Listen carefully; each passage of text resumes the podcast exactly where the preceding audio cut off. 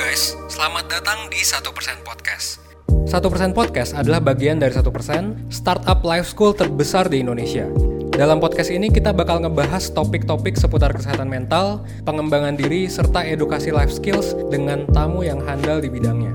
Kami ingin kamu untuk bisa mendapatkan insight baru dan berkembang seenggaknya 1% setiap harinya.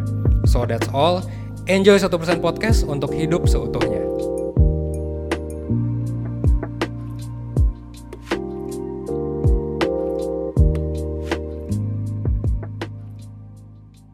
Hello Perseners, kembali lagi di podcast 1% bersama dengan aku Andrea, mentor 1% sebagai host di episode kali ini. Nah, Perseners mungkin pernah dengar atau ngeliat public figure atau selebgram yang mengumbar kehidupan pribadinya terlalu banyak atau terlalu detail. Atau bahkan teman sendiri, atau bahkan pernah diri sendiri gitu ya, ngerasa pernah mengumbar informasi terlalu banyak atau terlalu detail. Sekarang kan ada istilahnya nih ya, overshare. Penasaran gak sih kenapa sih kok kita tuh bisa overshare gitu? Nah lebih lanjutnya akan dibahas di podcast ini bersama dengan Kak Inta selaku mentor di satu persen juga nih. Hai Kak Inta. Halo Kak Andrea, apa kabar? Puji Tuhan baik. Kak Inta gimana kabarnya? Uh, puji Tuhan baik sih aku, cukup aman ya. Syukurlah, semoga sehat selalu ya Kak Inta ya. Nah, Kak Inta, kali ini kan kita bakalan ngobrol-ngobrol tentang overshare. Sebelumnya, Kak Inta ada nggak sih pengalaman yang berkaitan dengan topik ini, Kak? Oversharing ya. Jujur pada saat aku ngeliat topik ini gitu ya, pada saat aku juga kemarin mempelajari juga dan ya sempat diskusi juga dengan banyak orang, memang sedikit kayak tertampar juga kayak jadi refleksi soalnya. Oke, okay, selama ini tuh aku overshare gak ya gitu. Jadi mereview balik nih pengalaman gitu ya, apa yang menurut kita bukan overshare, is it possible orang lain melihatnya overshare gitu. Nah, jadi itu yang kemarin aku kayak, oh, itu overshare gaya, itu overshare gaya. Jadi kemarin aku refleksi ulang nih, dan itu yang mungkin akan kita bahas hari ini sih. Kayak apa sih yang membedakan ini sebenarnya overshare atau enggak. Biar mungkin nanti endingnya juga perseners luar sana yang lagi dengerin juga kayak bisa refleksi bareng-bareng nih. Kayak kita oversharing nggak ya? Kalau Kak Andrea sendiri gimana? Pernah ada pengalaman oversharing kan? kurang lebih ya sama kayak Kainta gitu. Jadi sebenarnya lebih ke bingung gitu. Ini tuh aku overshare atau enggak gitu ya apa sih batasannya overshare juga tuh emang apa sih gitu. Jadi lebih ke arah bingung gitu sih Kak Inta. Nanti kita akan bahas lebih lanjut ya Kak ya. Oke, okay, Kak Inta boleh dijelasin dulu gak sih Kak overshare tuh yang kayak gimana sih Kak? Barangkali persener di sini juga bingung gitu ya. Overshare tuh kayak gimana gitu. Oke, jadi kalau misalkan dari Oxford sendiri ya, dari kamusnya itu, aku bahasa Indonesiain aja ya, kalau misalkan ternyata oversharing tuh sesuai dengan yang tadi Kak Andrea sebutkan, itu uh, mengumbar atau revealing atau disclosure gitu ya detail tentang kehidupan pribadi kita yang tidak pantas nih yang inappropriate gitu ya kalau bahasa Inggrisnya gitu. Jadi bagaimana kita kayak ceritain hal-hal yang detail-detail yang kok kayaknya nggak pantas ya gitu di share ke orang lain. Jadi kayak gitu sih so far kalau misalkan untuk apa sih sebenarnya oversharing ini. Oke terus kenapa sih Kak Inta kok kita tuh ada tendensi untuk overshare gitu ini tuh kayak dari level yang surface sama ada yang sampai mendalam gitu loh. Kalau misalkan yang surface atau yang kayak cetek-ceteknya itu tuh biasanya karena kita ada merasa kedekatan yang mungkin yang false gitu ya, yang tidak benar gitu. Nah ini biasanya tuh kayak kalau misalkan kita lagi potong rambut nih di barber gitu, terus kan biasanya suka ngobrol-ngobrol tuh barbernya gitu. Eh tanpa sadar kita oversharing gitu kan. Jadi karena itu kita tanpa sadar kayak oh ini orang motong rambut gue atau dia megang kepala gue. Itu jadi kayak ada a false sense of intimacy there gitu yang membuat kita jadi oversharing. Jadi begitu kita kelar potong rambut kayak kok tadi gue cerita tentang cowok gue ya? Atau apa gitu. Itu dari yang paling mendasar gitu ya. Nah another another thing yang bisa membuat kita tanpa sadar atau secara sadar oversharing itu adalah kita ingin mempercepat adanya intimacy dengan orang. Jadi kita mempercepat hubungan kita supaya kita dengan oversharing kita merasa bahwa kita jadi lebih deket nih sama orang ini gitu. Padahal sebenarnya kan pada saat kita mau sharing ke hal-hal yang deep gitu yang mendalam tentang diri kita, kita biasanya build trust dulu ya. Build trust baru kita share gitu that kind of information. Kayak jangan pintas gitu, kayak oh gue pengen biar cepet deket nih sama nih orang ya udah gue langsung sharing aja gitu, lompat gitu. Biar kalau misalkan gue sharing, gue ngasanya biar lebih deket gitu sama dia. Ini yang kedua. Nah, habis itu ada juga yang namanya, ini juga pernah dibahas ya di podcast kita, batasan diri ya, boundaries. Jadi mungkin aja orang-orang yang oversharing atau individu-individu yang oversharing ini memang tidak menyadari batasan diri dia gitu atau batasan diri orang-orang di sekitarnya. Ini kenapa bisa tidak menyadari? Ini balik lagi aku arahin ke podcast yang satu lagi ya gitu. Ada berbagai macam alasan dan salah satunya adalah mungkin itu balik lagi ke kebiasaan di rumahnya dibesarkan gitu. Mungkin aja pada saat dia dibesarkan emang tendensi keluarganya adalah untuk sharing sedalam itu gitu. Jadi dia bawa itu ke dunia luar gitu. Uh, sedangkan di dunia luar kan nggak sama ya gitu batasan orang-orang. Boundariesnya juga berbeda gitu. Yang keempat, tadi kan kalau misalkan yang kedua kita mau mempercepat biar kita ngerasa deket nih sama nih orang ya.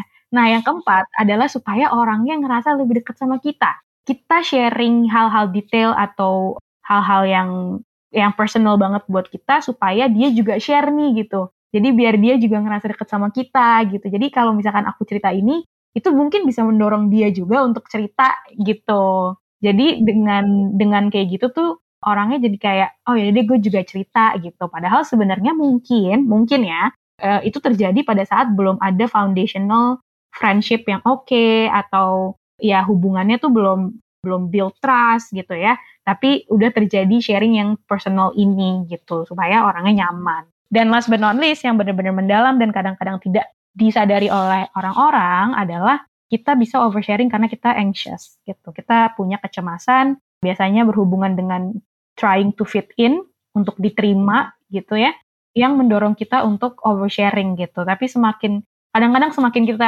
sharing terus, makin overshare, makin overshare, semakin anxious gitu. Jadi kayak cycle gitu ya.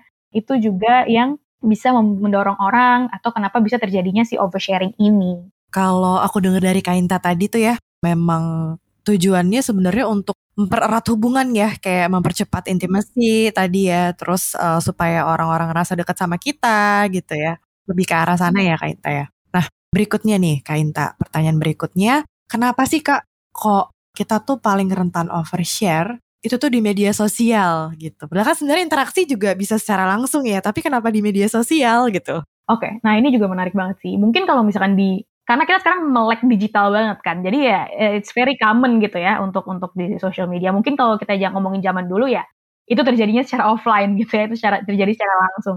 Tapi sekarang kita kita nggak bisa membahas komunikasi tanpa kita ngomongin medsos. Kita nggak bisa membahas komunikasi tanpa ngomongin uh, digital gitu ya. Ya pertama kalau misalkan why is it lebih vulnerable terjadi di medsos?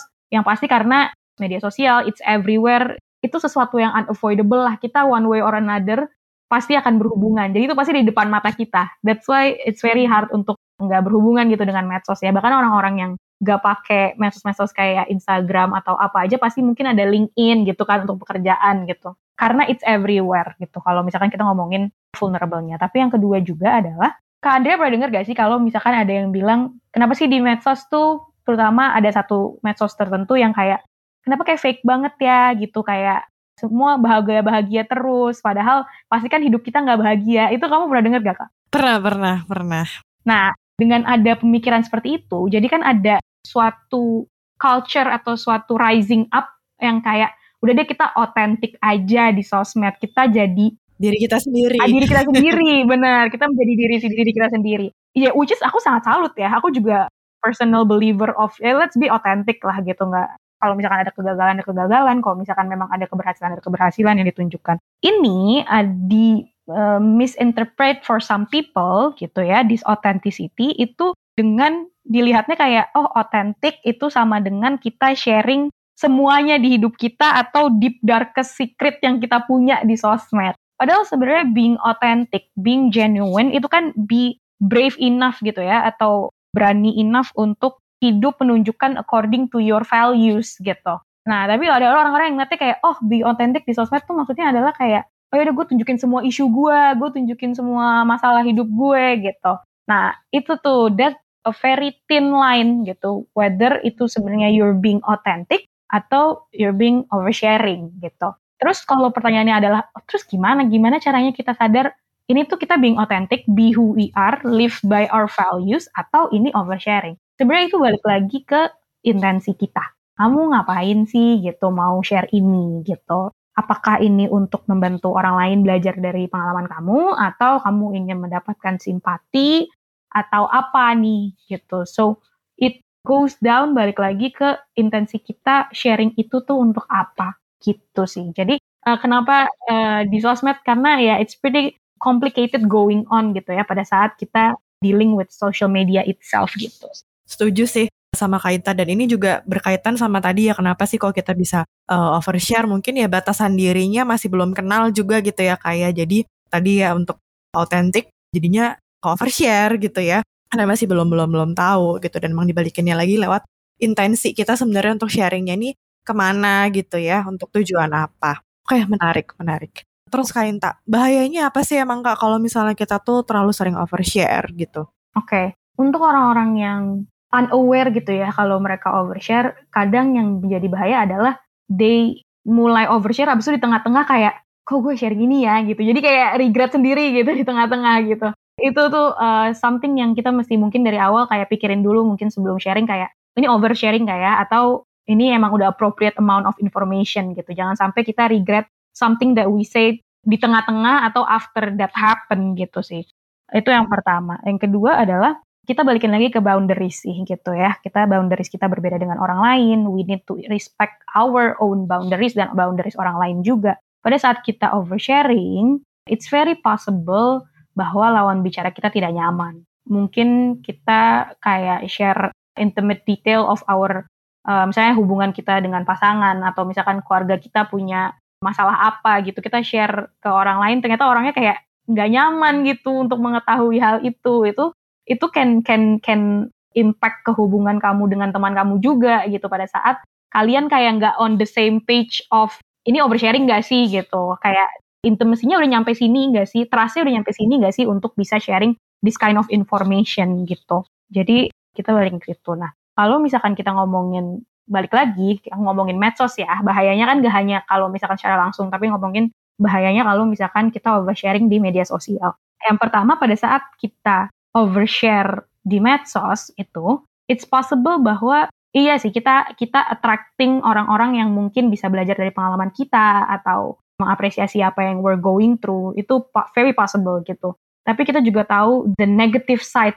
of medsos ya gitu.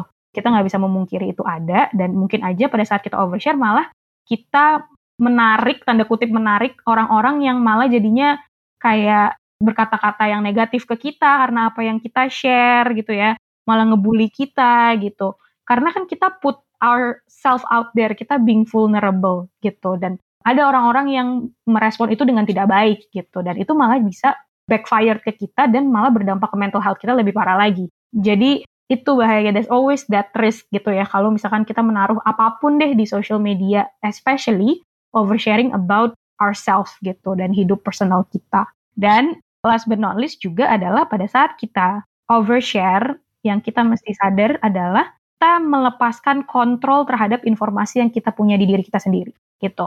Itu kita mau di medsos, mau online, mau offline, itu sudah udah dilepas nih, udah diambil sama orang lain. Dan we don't know itu informasi dipakai buat apa sama mereka.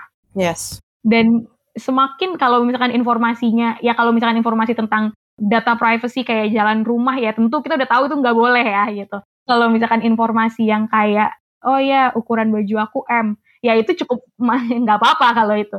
Tapi pada saat it's oversharing gitu, ada pada saat kita sharing hal-hal yang penting buat kita, our pain, our what we're going through, we need to know pada saat kita sharing itu ke orang lain, kita benar-benar melepaskan itu ke dunia. And we don't know apa yang akan terjadi dengan informasi itu, mau disalahgunakan kah, ya jadi itu uh, I think for for big reasons kenapa it can it can be dangerous gitu sih. Kayak ini gak sih kak tren Instagram tuh yang baru-baru ini tuh yang tentang panggilan, nama panggilan itu yang katanya disalahgunakan untuk penipuan, itu kan juga dari situ ya gitu. Jadi tren-tren Instagram itu kita perlu memilih juga berarti ya, apakah itu termasuk overshare juga atau enggak hal-hal detailnya. Iya, nah itu kayak, wi kalau misalnya kita jadi orang-orang yang pakai Instagram juga gak kepikiran banget gak sih sampai sana gitu loh. Sebenarnya gak kepikiran ya. Tapi ada kejadian jadi oh iya bener ya itu ternyata hal detail yang bisa disalahgunakan gitu ya. Kayak apa misalkan nama anjing, nama kucing gitu kan tiba-tiba dipakai buat apa gitu kan. Tapi doesn't mean itu overshare, tapi just we need to be careful aja gitu ke depannya what information we put out there in the world gitu kali ya. Yang penting kita tahu, konsekuensinya juga ya kayak maksudnya dari uh, kita memberikan informasi itu kita tahu konsekuensi mungkin ada hal-hal yang tadi hate comments atau orang-orang yang nggak seneng atau apa tuh kita paham juga tentang aware dengan konsekuensinya gitu. Nah uh, tadi kan Kainta udah sempat nyebutin ya uh, bahayanya kalau kita terlalu sering overshare terutama di media sosial. Nah supaya kita jadi nggak overshare, Kainta ada tipsnya nggak sih kak buat perseners nih? Oke, okay. aku cuma satu sih gitu. Aku berusaha mencari banyak tips, tapi sebenarnya banyak tips yang didapatkan tuh sebenarnya balik ke satu lagi. Know your intentions aja sih ya perseners gitu kayak pada saat kita mau sharing ke orang, ditanya dulu nih, ini tujuannya apa? Tujuannya apa? Apakah dia orang yang tepat untuk aku sharing ini? Terus kayak misalkan tujuannya apa mau dapet connections, misalkan mau mau get the intimacy, apakah ini the only way to do that gitu ya. Tapi ini jangan sampai perseners mikir kayak masa setiap kali kita ngobrol sama orang kita harus mikir kayak gitu nggak kayak gitu kan we're just specific talking about oversharing pada saat teman-teman lagi mau memutuskan untuk share a personal detail of yourself atau yang tadi disebutkan juga Oxford yang inappropriate detail of yourself di review lagi dulu direfleksikan lagi intensinya apa and why do you wanna do that gitu. Dan apakah ini memang cara yang tepat untuk mencapai tujuan dan intensi tersebut situ. Aku selalu balikin lagi ke situ sih gitu. Kalau misalkan dari Kak Andrea mungkin ada tips lain gitu karena aku provide one only. Sebenarnya ujungnya sama sih ya tentang intention ya. Jadi kalau misalnya kadang kan personal branding itu kan kita perlu untuk sharing juga ya beberapa hal gitu. Nah itu juga perlu dilihat gitu ya teman-teman apakah emang tujuannya sesuai atau enggak gitu ataukah uh, mungkin terlalu mengubah hal yang sifatnya personal gitu. Jadi uh, bener sih kata Kainta tadi baliknya ke intention gitu. Ujung-ujungnya akan baliknya ke sana gitu. Dan kalau dalam lingkup pertemanan pun juga sama sih ya misalnya ini adalah orang yang tepat untuk aku ceritakan terkait hal-hal personal atau enggak gitu misalnya atau teman aku ini baru aku kenal atau enggak? Itu kan yang yang pertama gitu ya baru aku kenal atau enggak? Kira-kira kalau baru kenal uh, oke okay nggak ya kalau aku share ini? Jadi lebih lebih memilah aja sih mana yang disampaikan ke teman gitu ya orang-orang terdekat layer-layernya gitu kan ya. Kita ada ada perbedaan-perbedaan biasanya kan. Dan ini sih even if teman-teman perseners di luar sana kayak udah mereview itu semua dan kayak tetap mutusin nih oke pengen sharing this part or that part yang cukup delicate atau cukup personal to you mengetahui resikonya aja gitu. Mengetahui resiko dan bisa uh, menerima itu kayak oh risknya emang kayak gini risknya emang kayak gitu. Karena tadi aku kepikiran begitu kan Andrea bilang kayak misalnya untuk personal branding atau um, apa yang kita mau taruh di social media kita kan mungkin memang butuh some sort of sharing some personal part of ourselves gitu ya. That's completely okay. Balik lagi kalau hmm. misalkan intensinya udah sesuai tapi you you should know the risk that comes with it gitu aja dan kalau misalkan udah tahu dan kayak oh I'm okay with that oke okay, gitu jadi eh, deal dengan konsekuensinya juga ya Kak Inta ya betul betul betul oke okay. Kak Inta nih kalau misalnya aku boleh simpulin ya kayak ya, dari tadi kita eh, ngobrol-ngobrol uh, di awal sampai dengan sekarang gitu terkait dengan overshare jadi kenapa sih kita tuh bisa overshare perseners jadi tuh ada lima hal tadi yang kita sebutin. Yang pertama, merasakan kedekatan yang tidak benar gitu. Jadi kita pikir dekat tapi kan sebenarnya ternyata enggak gitu ya. Kayak kalau misal di salon itu paling sering sih di salon itu. Ya kan? sering banget. Supaya nggak ada nggak nggak diem aja gitu kan ya. Jadi ditanya-tanya terus cerita gitu. Terus uh, yang kedua mempercepat ada intimasi dengan orang lain. Padahal mungkin orang tersebut tuh tidak merasakan hal yang sama gitu ya. Atau misalnya kurang kurang dekat gitu. Dan di awalnya kita memang harus building trust dulu gitu kan. Nggak langsung langsung sharing gitu ya yang ketiga individu atau teman-teman yang overshare ini kurang menyadari batasan dirinya dan orang-orang yang ada di sekitarnya dengan apa yang dihadapi gitu ya lawan bicaranya seperti apa terus yang berikutnya supaya orang lain itu ngerasa lebih dekat tadi kan kita ingin mempercepat intimasi supaya apa? Supaya orangnya ngerasa lebih dekat sama kita gitu ya. Padahal mungkin bisa jadi orangnya juga jadi nggak nyaman gitu ya Kak Inta ya. Yes. Dan terakhir bisa jadi karena kita cemas gitu anxious sehingga overshare. Terus kenapa sih kok uh, di media sosial gitu yang paling rentan gitu? Karena kan emang di zaman sekarang gitu ya, uh, media sosial itu sudah tidak terhindarkan lagi gitu ya Kak Inta ya. Gitu. Jadi kenapa paling rentan di media sosial. Terus Bahayanya apa aja sih perseners? Jadi bahayanya yang pertama itu lawan bicara kita bisa jadi nggak nyaman ya. Jadi kan kita nggak tahu ya yang ada dalam pikiran mereka tuh seperti apa. Apakah mereka oke okay dengan itu atau enggak. bisa memancing hal-hal yang sebenarnya kita nggak mau gitu ya, yang kita mungkin nggak nggak nggak pengen gitu kayak tadi kan kalau di media sosial bisa ada hate comments atau orang-orang ngomong kita gitu ya terus yang berikutnya itu kita melepaskan kontrol terhadap informasi yang kita punya jadi informasi-informasi itu yang detail-detail itu bisa jadi disalahgunakan juga perseners jadi kita perlu uh, hati-hati juga. Tapi sebenarnya untuk alasan tertentu kita sharing itu nggak masalah ya yang penting kita bisa dealing dengan konsekuensinya gitu ya Kak Inta ya gitu. Dan gimana sih caranya untuk terhindar dari overshare adalah kita memahami intensi kita tuh untuk sharing apa gitu ya. Apakah sesuai dengan intensi kita atau enggak apa yang apa yang pengen di share gitu atau ternyata berlebihan gitu ya over uh, informasinya Oke, kalau gitu terima kasih banyak Kak Inta untuk ngobrol-ngobrolnya kali ini seru banget. Semoga perseners juga mendapatkan insight baru ya dari obrolan kita tentang overshare kali ini. Nah, perseners kita sudah di penghujung podcast nih. Untuk perseners yang pengen mendapatkan insight baru lagi tentang berbagai hal yang berkaitan dengan psikologi dan kesehatan mental, boleh coba cek podcast-podcast kami yang lain atau mengunjungi media sosial lainnya dari satu persen, ada YouTube dan Instagram. Boleh juga nih kalau pengen tahu lebih lanjut tentang satu persen, layanannya ada apa aja, silakan mengunjungi website kami di satupersen.net. Teman-teman bisa ikut mentoring, konseling dengan psikolog dan profesional lainnya. Terus kalau misalnya ikut mentoring bisa ketemu aku dan ketemu Kak Inta juga. Tapi biasanya Kak Andrea udah full book ya teman-teman. Waduh, kalau weekend masih ada Kak Inta, tenang. Oke, okay, semoga layanan yang kami berikan dapat membantu perseners untuk melangkah ke depan sebanyak satu persen setiap harinya. Akhir kata, terima kasih banyak sekali lagi Persener sudah dengerin podcast episode ini. Mohon maaf jika ada yang kurang berkenan. Andrea pamit undur diri. Bye!